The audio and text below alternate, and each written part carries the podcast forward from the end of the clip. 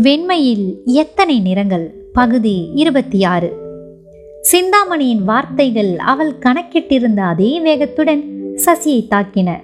ஆனால் முகமெல்லாம் உதடு வரையிலும் வெளுத்த போதும் இல்ல பொய் என்றாள் சசி.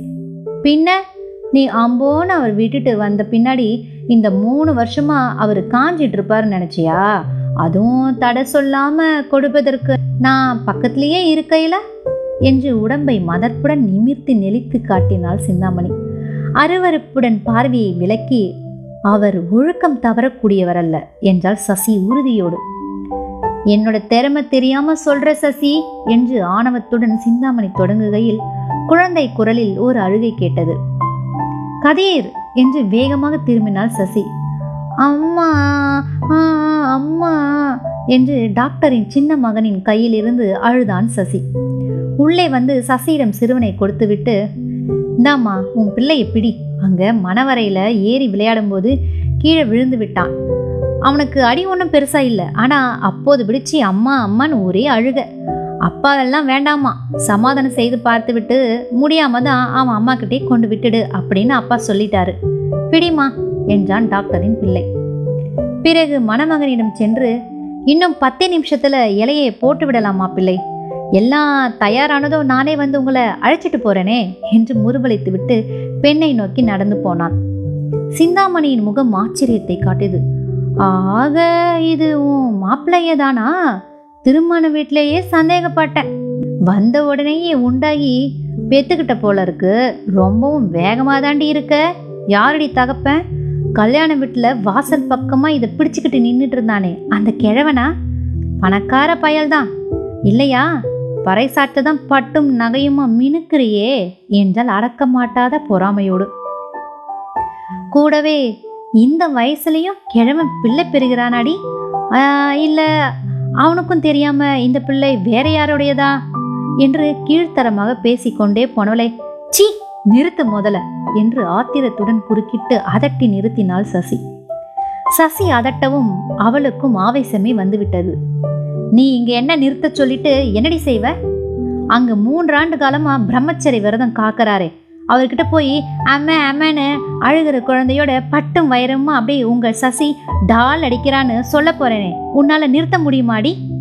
அதன் பிறகும் உன்னால் இப்படி சொல்ல முடிகிறதான்னு நான் பார்க்குறேன் என்று சவால் விட்டாள். ஏ எப்படி? என்ன என்ன என்ன சொன்ன சிந்தா? என்றால் சசி திகைப்புடன். அதுதான் அவர் ஒழுக்கம் தவறக்கூடியவர் இல்லைன்னு சொன்னியே. அப்படி என்று குரூரத்துடன் சசி போலவே சொல்லி அழகு காட்டினாள் சிந்தாமணி. என்ன சொல்வது என்று புரியாமல் சசிக்கு கண்ணை இருட்டி கொண்டு வந்தது.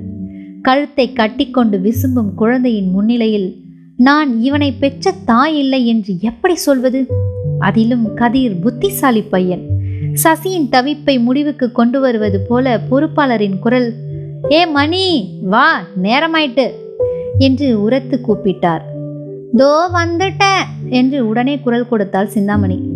சசியிடம் திரும்பி இப்படி ஒரு பிள்ளையை பெற்றுக்கிட்டு நிற்கிறதுக்கு கோடி நன்றியடி பத்தினி தங்கமே சசி என்று குத்திவிட்டு நளினமாய் ஓடி மறைந்தாள் சிந்தாமணி. கால் வேரோடி விட்டார் போல அசைய மாட்டாமல் நின்றாள் சசி. பழக்க வழக்கங்கள் மிகவும் வலுவுள்ளவை. உள்ளே பிரளயம் நிகழ்ந்தபோதும் விசும்பும் பிள்ளையின் முதுகை தன்னியல்பாய் சசியின் கை வருடியது. என்னடா ராஜா என் ராஜா குட்டி அழுவானேன்? என்றெல்லாம் மாறுதல் மொழிகளை வாய் உதிர்த்தது. தலையை மெல்ல தூக்கி அம்மா கது தொம்ம விழுந்துட்டான். நிறைய எல்லாம் சிச்சிட்டாங்க என்று மீண்டும் விக்கத் தொடங்கினான் பையன். ஆக கீழே விழுந்ததை விட பிறர் நகைத்ததுதான் பிள்ளைக்கு தாங்கவில்லை என்பது புரிந்தது சசிக்கு. கூடவே சிரிப்பும் வந்தது. எப்போதும் போலவே ஷியாமை கதிரின் தந்தையாக பாவித்து பெருமையாக கர்வத்தை பாரேன் அசல் அப்பா போல அதே குணம் என்று தன்னியல்பாய் நினைத்தாள் சசி. ஆனால் சட்டென உடம்பெல்லாம் குலுங்கி போயிற்று. பாவி சிந்தாமணி என்னென்ன வார்த்தையெல்லாம் சொல்லிவிட்டாள்? நெஞ்சு துணிந்து நாவு துணிந்து அப்பப்பா! இதையெல்லாம் ஷாமிடம் சொல்லுவாளே? இன்னும் அதிகம் சேர்த்தே சொல்லுவாளே? சும்மாவே சசியிடம் அவனுக்கு நல்ல அபிப்பிராயம் கிடையாது. இழிவான எண்ணமும் கூட இந்த நிலையில் சிந்தா சொல்வதை எல்லாமே உண்மை என்று ஏற்று விடுவானோ ஆயினும் சசி ஒழுக்கம் தவறினால் என்றால் கூட ஒப்புக்கொள்ளுவானோ? உடனே சென்னைக்கு சென்று நடந்ததையெல்லாம் கணவனிடம் கொட்டிவிட வேண்டும் போல் சசியின் உடல் பரபரத்தது. செய்தால் என்னவென்று நிமிர்கையிலேயே அவளுக்கு இன்னொன்றும் நினைவு வந்தது. சசியை பார்ப்பதை ஷியாம் விரும்ப மாட்டான். அவனை பொறுத்தவரையில் சசி முடிந்துவிட்ட ஒரு விரும்பத்தகாத அத்தியாயம். அவள் என்ன செய்தாலும் அதை பற்றி அவனுக்கு அணு அளவும் அக்கறை கிடையாது. அவன் அளவில் சசி எழுதி வைத்து விட்டு வந்த கடிதத்தின்படி அவனுக்கு இன்று விடுதலை பெற்ற நாள். அவளிடமிருந்து விடுதலை பெற்ற சுதந்திர மனிதன் அவன். அவள் அவனுக்கு அந்நிய பெண். அந்த கடைசி வார்த்தையில் தாங்க மாட்டாமல் மனம் வேதனையுற சசியின் விழிகளில் நீர் திரண்டது. அச்சிச்சோ அம்மா அம்மா கதிர் அழலம்மா அம்மா அழக்கூடாதுமா என்று தாயின் கண்களை தன் மெத்தெஞ்ச மிருதுவான கரங்களால் துடைத்தான் கதிர். குழந்தைக்காக ஒருவாறு சுதாரித்து கொண்டு இல்லை கண்ணா இனிமே அம்மா அழமாட்டேன் என்றாள் மகனிடம். உன் முன்னிலையில் என்று மனதினுள் சேர்த்து கொண்டாள்.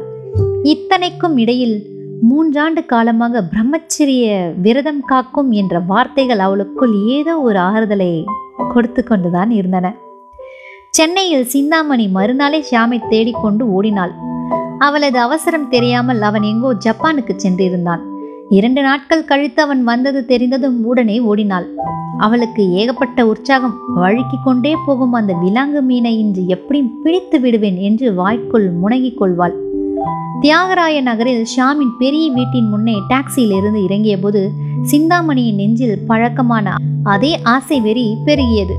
சுற்றிலும் எவ்வளவு பெரிய தோட்டத்துடன் அழகும் கம்பீரமுமாய் எவ்வளவு பெரிதான வீடு. அவனுடைய தோட்ட வீடு கட்டடமும் சிறிதென்றாலும் மதிப்பு உயர்ந்ததுதான். தொழிற்சாலை அலுவலகம் அங்கங்கே வீடுகள் நிலங்கள். அடே அப்பா இவற்றுள் எதையேனும் ஒரு துளியை கூட அவள் விடப்போவதில்லை. இன்று அவனை எப்படியாவது மடக்கிவிட வேண்டும். ஷியாம் மற்றவர்களைப் போல தொட்டப்பின் ஓடுகிறவன் அல்ல. தொட்டுவிட்டால் விலகுவதே இருக்காது.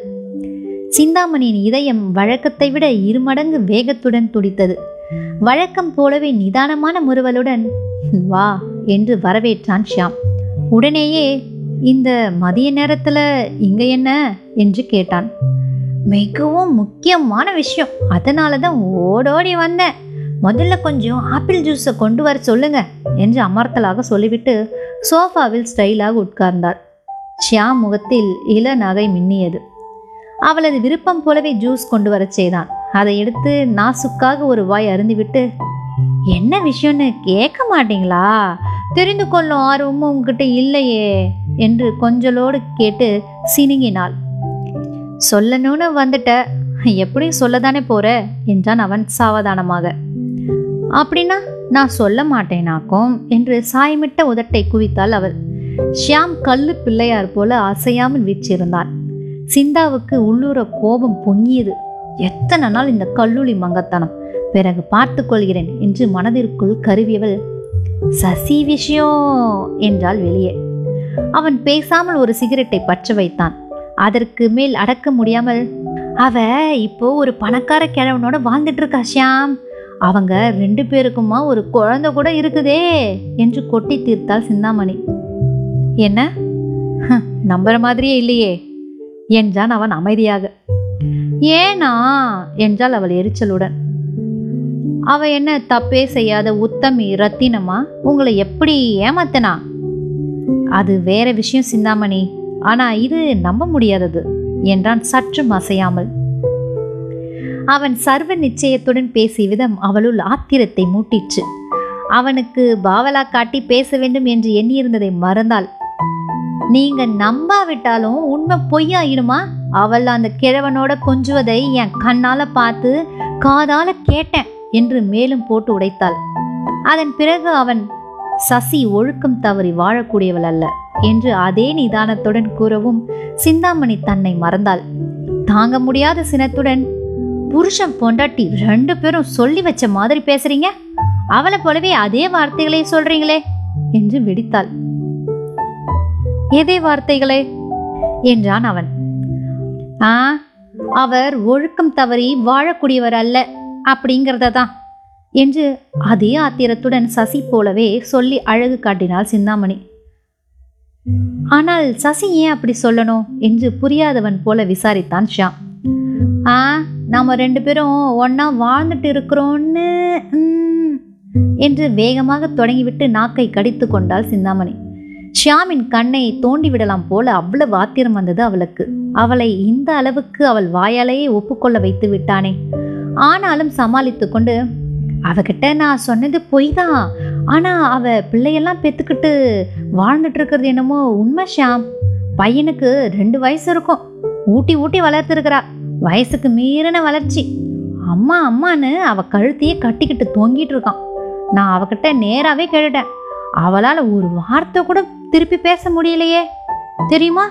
நான் சொல்றதெல்லாம் சத்தியஷாம் என்று அவன் நம்ப வேண்டுமே என்ற ஆதங்கத்துடன் வேகமாக முழிந்தாள் சிந்தாமணி. பின்ன? நீ என்ன பொய்யா சொல்ல போற? அதுவும் என்கிட்ட? என்று முருவளித்தான் ஷியாம். நான் நான் சொன்னதை நீங்க நம்புறீங்க தானே ஷியாம்? என்று உறுதிப்படுத்தி கொள்ள வேண்டி ஆவலோடு கேட்டாள் அவள். புருவங்களை வெகுவாக உயர்த்தி சேச்ச உன்னை நான் நம்ப மாட்டேனா? இது என்ன உனக்கு தெரியாதா? என்று வியப்பு காட்டி பேசினான் அவன். அப்பாடி இப்பதான் என் மனசு நிம்மதி ஆயிற்று என்று குதகலித்தபடி எழுந்து வந்து அவன் அருகே அமர்ந்தாள் சிந்தாமணி. சட்டென எழுந்து சிகரெட் சாம்பலை ஆஷ்ட்ரேயில் தட்டினான் ஷாம். அப்படியே அந்த வட்ட மேஜை மேல் லேசாக சாய்ந்தபடி நின்று சசிய எங்க பார்த்தேன்னு சொன்ன? என்று விசாரித்தான். சட்டென நிமிர்ந்து எதுக்கு கேட்குறீங்க என்று சந்தேகத்துடன் வினவினாள் அவள். ஒரு கேலி புன்னகையுடன் அவளை அழைச்சிட்டு வந்து குடும்பம் நடத்துறதுக்கு தான் என்று தொடங்கினான் அவன். ஆ என்று கூவினாள் சிந்தாமணி. அவள் இடையிடாதது போல ஷியாம் தொடர்ந்தான். அப்படின்னு சொல்லுவேன்னு நினைச்சியா? நீ சரியான பைத்தியம் என்று சொல்லிவிட்டு தலையை பின்னே சாய்த்து வாய்விட்டு நகைத்தான். உங்களைத்தான் என்னால் உறுதியாக புரிஞ்சிக்கவே முடியலையே என்று மனத்தாங்களுடன் சினுங்கினாள் அவள். பாவம் சிந்தாமணி என்று பரிதாபம் காட்டினான். பிறகு நிமிர்ந்து சசி எழுதி வச்சுட்டு போன லெட்டரை மட்டும் அடிப்படையாக வச்சு விவாகரத்து வாங்க முடியாதாம். சட்டத்திற்கு அது போதாது என்று வக்கீல் சொல்லுகிறார். அதனால் அவ அவகிட்ட வேற ஒரு லெட்டர் சட்ட ரீதியில் வார்த்தைகள் அமைத்து எழுதி வாங்கணும். நீ சொல்கிறத பார்த்தா அவளும் மறுக்கிறதுக்கு நியாயமில்லை. மறுத்தாலும் கூட வேறு வழியில் சீக்கிரமாக விஷயத்தை முடிச்சிடலாம். அதுக்காக தான் கேட்டேன் என்று தெளிவாக எடுத்து சொன்னான். அவ வீணா போனவ. குழந்தை வேற சாட்சியா இருக்குதே என்று பரபரத்தாள் சிந்தாமணி. நீ தப்பா கணக்கு போடுவியா சிந்தாமணி என்று மெச்சியபடி திரும்பி ஆஸ்ட்ரேயில் சிகரெட்டை நசுக்கி தீயை அணைத்து போட்டான் ஷாம் கைகளை பிசைந்தாள் சிந்தாமணி. இவன் இவ்வளவு துடிப்பாய் இருப்பான் என்று தெரிந்திருந்தால் நின்று நிதானித்து சசியின் முகவரியும் வாங்கி கொண்டே வந்திருக்கலாமே என்று தோன்றியது. ஆனாலும் என்ன? எனக்கு அவ இருக்கிற இடம்லாம் தெரியாது ஷியாம். ஆனால் செங்கல்பட்டில் ரெண்டு நாளைக்கு முன்னாடி ஒரு கல்யாணத்துக்கு போயிருந்தேன். அங்கே அந்த பொண்ணு வீட்டு வழியில தான் யாரோ ஒரு பெரியவரோடு இருக்கிறா. நல்ல வசதி. பட்டும் நகையுமா? அப்படி ஜொலிக்கிறா தெரியுமா? நான் திருமண வீட்டு விலாசம் தரேன். நீங்கள் அங்கே போய் வேணா விசாரிச்சுக்கோங்க. என்று எழுந்து அவன் அருகே நெருங்கினாள் சிந்தாமணி. அப்புறம் அவ லெட்டர் தந்துட்டானா? நம்மளுடைய இன்ப வாழ்க்கைக்கு ஒரு தடையும் இருக்காதில்ல ஷாம் என்று அவன் தோளில் கை வைத்து உடம்பு அழுந்து அவன் மேல் சாய்ந்தாள். அவன் லாவகமாக விலகி தடை இருக்க வழி இல்லையே சிந்தா. இப்போது எனக்கு நிறைய வேலை இருக்கு. நீ கிளம்புறியா? முதல்ல அந்த முகவரியை குறித்து எழுதி தந்துட்டு போ என்று ஓரமாக இருந்த ஒரு பஸ்ஸரை அழுத்தினான். ஓடி வந்த நின்ற பையனிடம் இந்த அம்மா கிளம்ப போறாங்க டிரைவர் கிட்ட சொல்லி சின்ன வண்டியை ரெடி பண்ண சொல்லு என்று அனுப்பி வைத்தான். அந்த சசியை கோர்ட்டுக்கு இழுத்து சந்தி சிரிக்க வைக்கணும்னு எனக்கு ரொம்பவும் ஆசையா இருக்கு. ஆனா கழுத ஒழிகிறது. லெட்டர் கொடுத்தா போதும் விட்டுடலாம். அப்படின்னு நீங்க நினைப்பீங்க? ச்சே ஏதோ ஒரு வழியில் அந்த நந்தி விலகினா போதும். என்று திருமண வீட்டு முகவரியை எழுதி அவனிடம் கொடுத்தாள் சிந்தாமணி. உங்க பெரிய கார்ல நாம ரெண்டு பேர் மட்டும் உல்லாசமா போகணும்னு இருக்கு ஷியாம். ஏன் போகாமலேயே இங்கேயே இருந்துட்டாலும் கூட தான் அப்படின்னு தோணுது என்று சோம்பல் முறிப்பது போல உடம்பை நெளித்து ஓரக்கண்ணால் அவனை பார்த்தாள். அவனோ அவளது குறிப்பையே உணராதவன் போல வாட்சை பார்த்துவிட்டு நேரமாகுது நீ கிளம்பு. எனக்கு வேலை இருக்குன்னு சொன்ன இல்லையா? என்று அவளை அனுப்பி வைத்தான். ஷியாம் இவ்வளவு தூரத்துக்கு இடம் கொடுத்து பேசியதே சிந்தாமணிக்கு பெரிய வெற்றியாக தோன்றியது.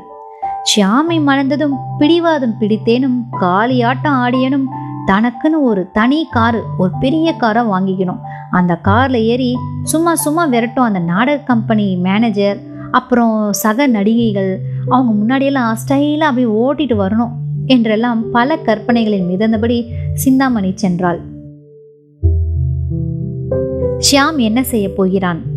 சசியை தேடிச் செல்வானா? சசியிடம் விவாகரத்து பெறுவானா? தொடர்ந்து கேளுங்க. வெண்மையில் எத்தனை நிறங்கள்? நன்றி.